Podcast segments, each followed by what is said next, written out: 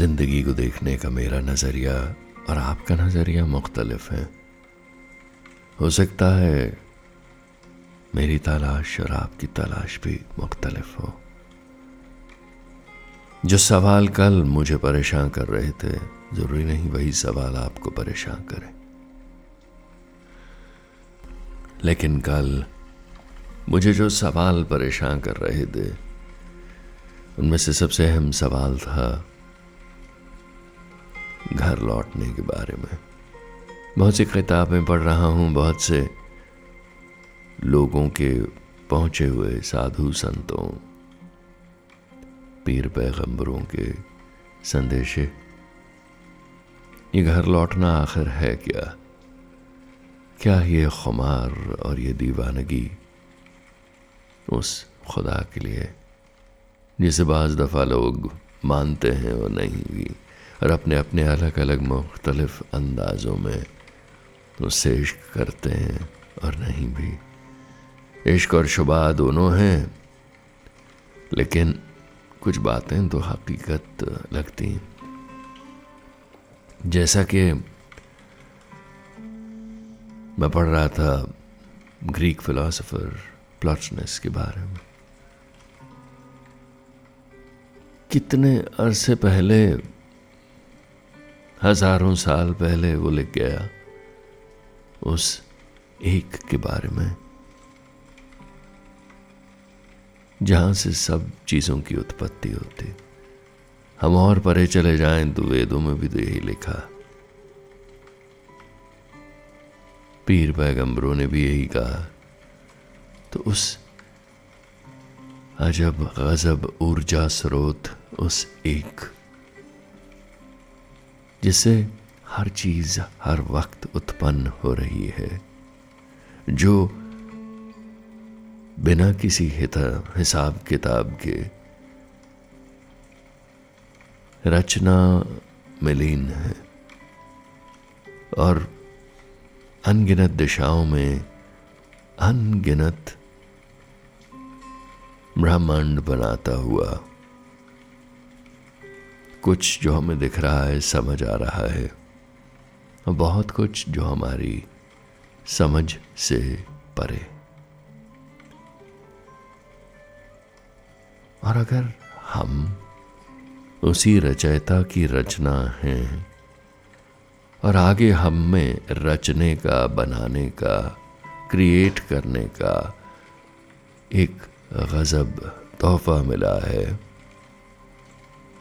तो हम हर लम्हा प्रगतिशील हैं और उसी काम में जुटे हुए हैं, कुछ न कुछ बनाने के। और वो रचयिता, उसे करीबी महसूस करनी हो, उसके नज़दीक होना हो तो रचना पड़ता है। तभी तो लिखते लिखते बोलते पेंटिंग बनाते चित्रकारी से लेकर नृत्य में, संगीत में अपने अपने काम में जब हम बुरी तरह से लीन हो जाते हैं, खो देते हैं वक्त का एहसास, अपने होने तक का एहसास, और किसी भी रिवॉर्ड से, किसी भी पुरस्कार और लाभ से परे होकर जब हम वो काम करते हैं तो क्यों उस लम्हा असीम आनंद होता है? क्योंकि उस वक्त आप उस रचयिता के साथ हो लेते हैं। रचना और हम जो रच रहे हैं और जो हमारे थ्रू ये काम करवा रहा है सब एक। एक सुर एक ताल, एक लय, एक रिदम और शायद क्रिएशन का असूल ही ये है। और बंदगी, दुआ, इबादत, प्रार्थना, सब यही है। उस असीम शक्ति के साथ एक हो जाना, लीन विलीन हो जाना, और वो करना जो रूह की पुकार है।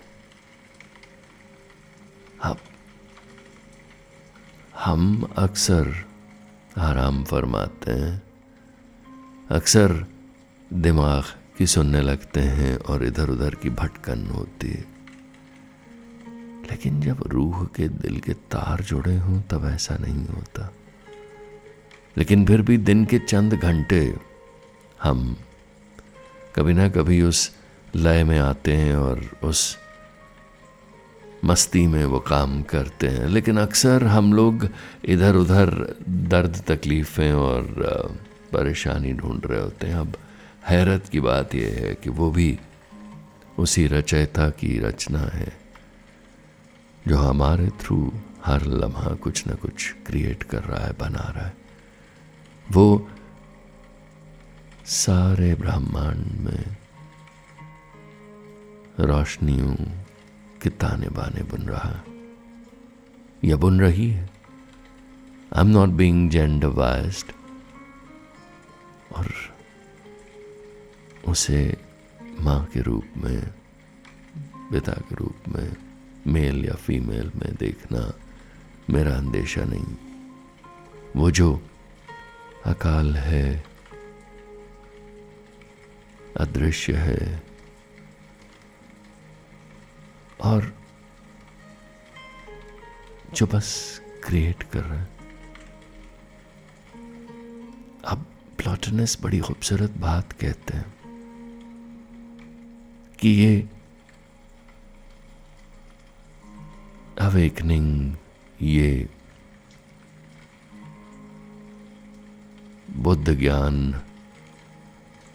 ये एनलाइटनमेंट इसकी होड़ में लगना भागना ये अपने आप में एक और मैं का खेल है क्योंकि वो जो समक्ष है प्रत्यक्ष है हर जगह है हर वक्त आपके मेरे आसपास हमारे ही थ्रू विद्यमान है। उसकी तलाश क्या? जब उसके सिवा कुछ और है ही नहीं तो तलाश क्यों? मेरा हर लफ्ज ये संगीत आपका सुनना आप। आपके हालात, आपकी ज़िंदगी, सब उसकी रचना। है सो अगर हम इस खूबसूरत रंग में डूबे और ज़िंदगी के रंग में खेल रहे हैं मस्त होके तो हम प्रार्थना में, क्योंकि हम उस रचयिता उस बनाने वाले की हर एक क्रिएशन से इश्क फरमा रहे हैं। और इस खूबसूरत खेल में, इस लीला में हम उतने बड़े स्टेक होल्डर हैं, जितना वो हक है खुदा होने का आपको। क्योंकि आप उसके सिवा कुछ और है ही नहीं। जब हम एक दूसरे की खूबसूरत आँखों में खुदा तलाशने लगते हैं तो हम ईर्ष्या, द्वेष, नफरत हर चीज़ से परे हटने लगते हैं, खुमार में आ जाते हैं, इश्क में आ जाते हैं। ज़िंदगी का शायद असल मकसद यही है। इश्क में उसकी इबादत में रहना। बाकी सब दिमाग लॉजिकल माइंड की बनाई हुई छोटी छोटी खेलें। वैसे ही जैसे वो खुदा शतरंज बिछा रही है। आप खेल रहे हैं। प्यादे भी आप उसके, शतरंज भी उसकी, चालें भी उसकी। और हर चीज़ का सोर्स हर चीज़ पर एक ही स्टैंप। सो हम जो उसके वाटर मार्क उसके स्टैंप के साथ हैं हर एक में सब जगह हर लम्हा। तो अगर ज़िंदगी में कोई ख्वाहिश करनी है, कुछ चाहिए है तो आप उसी ऊर्जा स्रोत की तरफ़ जाएँगे। बट नेचुरल अपने अंदर जाकर उसी से मांगेंगे। स्वाभाविक है। वही क्रिएट करेगा, वही आपको शक्ति, हौसला, बुलंद इरादा ये सब चीज़ें दिल में बैठा वही तो फूंक मार के देता। और हम आगे बढ़ जाते हैं। और शायद इसी को आज तक होना, इसी को कबूलना है। कहना कि हम खुदा से मांग रहे हैं। आखिर उसके अलावा आप जाएँगे कहाँ जब एक ही सोर्स है? फ़ोन या गाड़ी चार्ज करनी होगी तो सोर्स में प्लग इन करना पड़ेगा। वरना कहाँ चलेगी आपकी गाड़ी तीन चार सौ मील या फ़ोन आठ घंटे? उसी तरह, ज़िंदगी में अगले घंटों के लिए ऊर्जा स्रोत वो है। और उसी से मांगना होगा। अब ये ईगो को कहाँ, मैं को कहाँ गंवारा? लॉजिकल माइंड को लगता है। कहीं और से इंतज़ाम हो रहा। इसी खुशफहमी में दुख, तकलीफ़ ईजाद कर ली जाती है और उन दुखों के साथ जीना सीख लिया जाता है। बड़ी मज़ेदार है ये सरल, सहज, साधारण, जैन सोच। क्योंकि सच में है तो यही कि सब बात का सुराग मिल जाने से पहले भी ज़िंदगी साधारण सहज थी। इसके बाद भी रहेगी और बस आप थोड़ा बेहतर फ्लो करने लगते हैं ज़िंदगी के साथ। आपका इस खुदाई, इस क्रिएशन इस रचना के बहाव के साथ बहना शुरू हो जाता है। और आप जान जाते हैं कि आप उतने ही बड़े भागीदार हैं इस दुनिया को रचने में जितना खुदा। हाँ आपको फ्री विल दे रखा है। आपको आज़ादी है चयन करने की, इंतखाब करने की। और इसी आज़ादी पर बार बार मैं लौटता हूँ क्योंकि आज इस लम्हा क्या चूज़ करते हैं। हम उस रचयिता की रचना को और आगे बढ़ाते हैं कि उसके चंद हिस्से हम उजाड़ और बर्बाद कर देना चाहते हैं, क्योंकि हम खुद को बहुत अहम समझते हैं। और मज़े की बात यह है, आप तो खुदा जितने अहम हैं, लेकिन सामने वाला भी। सो, शायद कश्मकश यही है। कि खुद को अहमियत दें कि सबको। और जब तक सबको नहीं देंगे, तब तक आगे नहीं बढ़ पाएँगे। तब तक दुनिया की इस ज़िंदगी की इस खूबसूरती का मज़ा नहीं ले पाएँगे। सुकून से अपने खुदा की बंदगी नहीं कर पाएँगे।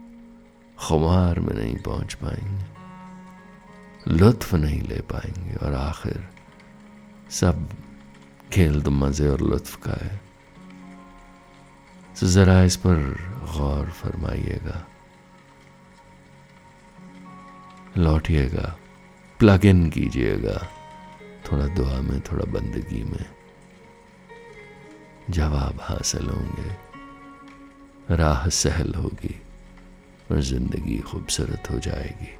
यही प्रैक्टिकल एप्लीकेशंस और इम्प्लीकेशंस हैं। यही इसके पुख्ता, इस नज़रिए के पुख्ता रिजल्ट्स हैं जो आप ज़िंदगी को बेहतर करने के लिए अप्लाई कर सकते हैं। खुदा की खुदाई, बंदगी, रूहानियत, सब प्रैक्टिकल चीज़ें। ज़रा गहराई से सोचिए, समझिए थोड़ा थोड़ा अमल कीजिए।